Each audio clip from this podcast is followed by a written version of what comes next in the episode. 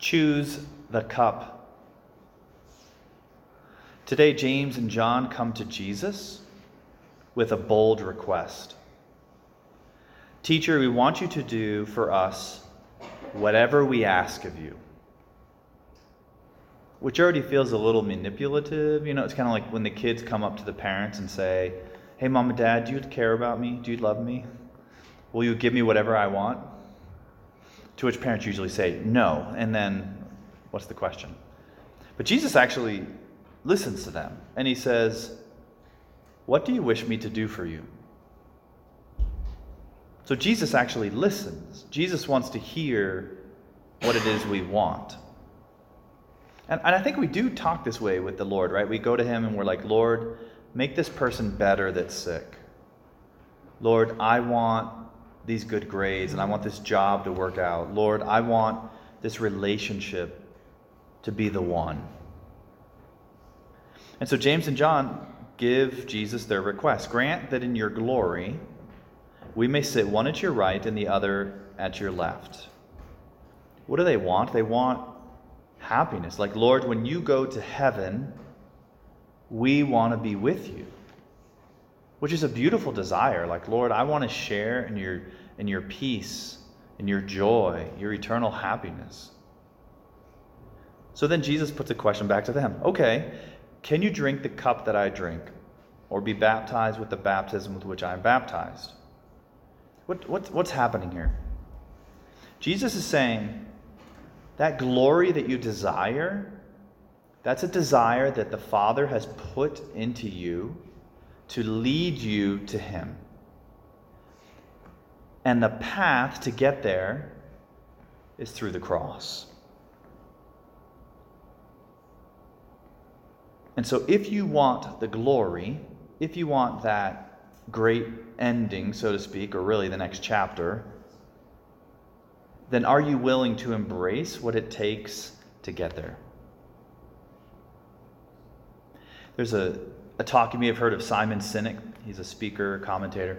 And one of the things he speaks on, like with millennials, for example, he says, here's the thing with millennials. He says, millennials see the top of the mountain but they don't see the mountain.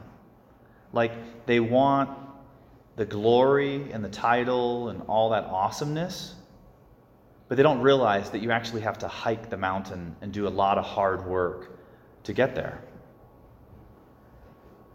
This past summer, NAU got a new strength and conditioning coach, and during the first week, the, the athletes went out to the field, and around the field were like 15 of those plastic buckets.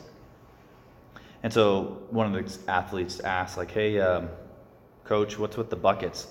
And he's like, oh, uh, that's so that it's close by when you need to, you know, throw up. The coach is like, if you want to do this, we're going to do it. If you want to be different and better than you've ever been, you're going to have to do different things. And actually, NAU kind of showed that yesterday, if you were there by chance, that uh, when the other team was kind of catching up in the fourth quarter, that um, NAU had the conditioning to push through and won the football game 59 to 35. And, and so, and actually, if you asked any athlete, they all want to be there, you know, victorious. But not everybody's willing to do the work to embrace the difficulty to be able to get there. Because it, it's actually the journey, the embracing, the difficulty that molds us into the people worthy of that glory. And so they go to Jesus. All right, Jesus, we want this. And Jesus is the one to ask because Jesus is God. Jesus can do anything. It, it reminded me, it reminds me of when Jesus is on the cross and somebody calls up to him and says, If you're the Son of God, come down from that cross. Well, Jesus is God, and he could have come down, he could have done anything. Jesus can do anything.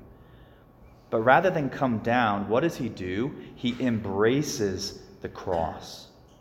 He embraces the Father's will. That Jesus, who's perfect, who always does what is best, that he doesn't stop the suffering when he can, but he recognizes the cross as coming from the Father's will and embraces it.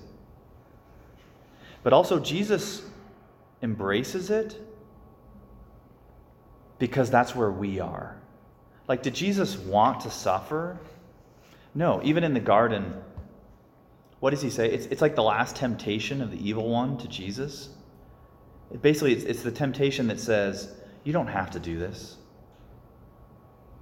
You can just you can just give in. And so Jesus says that in the garden. He says, Father, take this cup away. Like, I don't want to do this anymore. But not my will, your will be done. And I think there's, there's, a, there's power in just saying it. In that moment when I want to just throw in the towel, you know that moment? That moment when you just, when you just want to say, screw it? Like it's not worth it anymore? Like you persevere through so much and then you're just at your wits' end and you've got no energy left and you wanted to say, forget it. It's like, yeah, I've come so far. I know that I'm not quite 21, but you know what? It's, I'm not going to wait anymore to drink. Or, yeah, we're dating, but you know what? We're going to get married one day, but so we know we're going to get married, so why, why should we wait?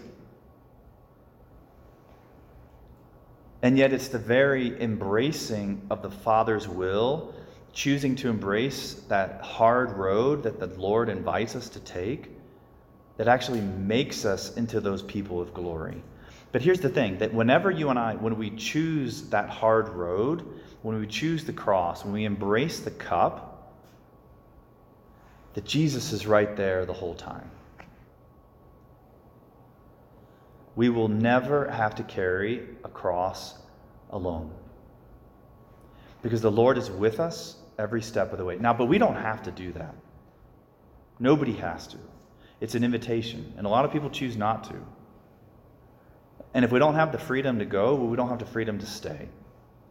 And so it's a choice, though. I, I think of it this way that I can, I can take the easy road now, and it's going to be more difficult later, or I can take the difficult road now, and it'll be easier later. It's kind of, we feel that with school, right? you know, we're halfway through the semester, and and if we were taking it easy at the beginning of the semester, well, things just got hard, didn't it? but if we, I, I, was talking to one student this week, I won't reveal their name so you don't get mad at them. And they're like, I'm like, how's it going? They're like, it's fine. I was like, really? They're like, well, I've been working hard all semester. so you just keep going. They can hang out with their friends, do things because they worked hard and now they can enjoy. It's like that, that couple that that's been married 50 years, and it's like everybody wants that. But we don't see the years of hard conversations and hard work that got there. So we can kick it easy now, and it's going to be a lot harder later. Or we can do the hard thing, knowing the Lord is with us, doing His will, and knowing that it's going to be worth it. It's going to be awesome. I, this is kind of a silly example, but I was talking with the priest last night, the rectory, and one of the priests said, Hey, I just read an article, and it talked about how one of the worst snacks you can eat is Cheez Its.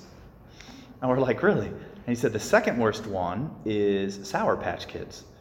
And I was like, uh oh, time to change the diet. So I said, Well, what's. He said, Well, the problem is uh, it's so processed that your body gets it and says, Huh, what's this? Well, we'll figure it out later. Just save it for later. And the body just stores it. And and it made me think about how so I can so I can take if I'm hungry, I can just take the quick thing, the quick fix, but I'm going to pay the price later. Or I can do the hard thing now and, and wait or go for something healthy or whatever. And later, because, you know, I can go to the gym now and enjoy good health later or I can pretend like I don't have a body and you know, I can do nothing for my body and we'll pay the price later. But it, why am I talking about this? I, I think this is actually a big analogy too for sin. All sin is a coping mechanism of choosing the easy thing now. It's easier just to give in to what someone's pressuring me to do than to have a hard, honest conversation. It's, it's easier just to give in to the temptation than to stay in the tension and to talk about it with the Lord. But that's always an option. That the Lord, who's always with us, the Lord who chooses to go to the cross, the place of suffering, because that's where you and I are. And so it's love that moves him there.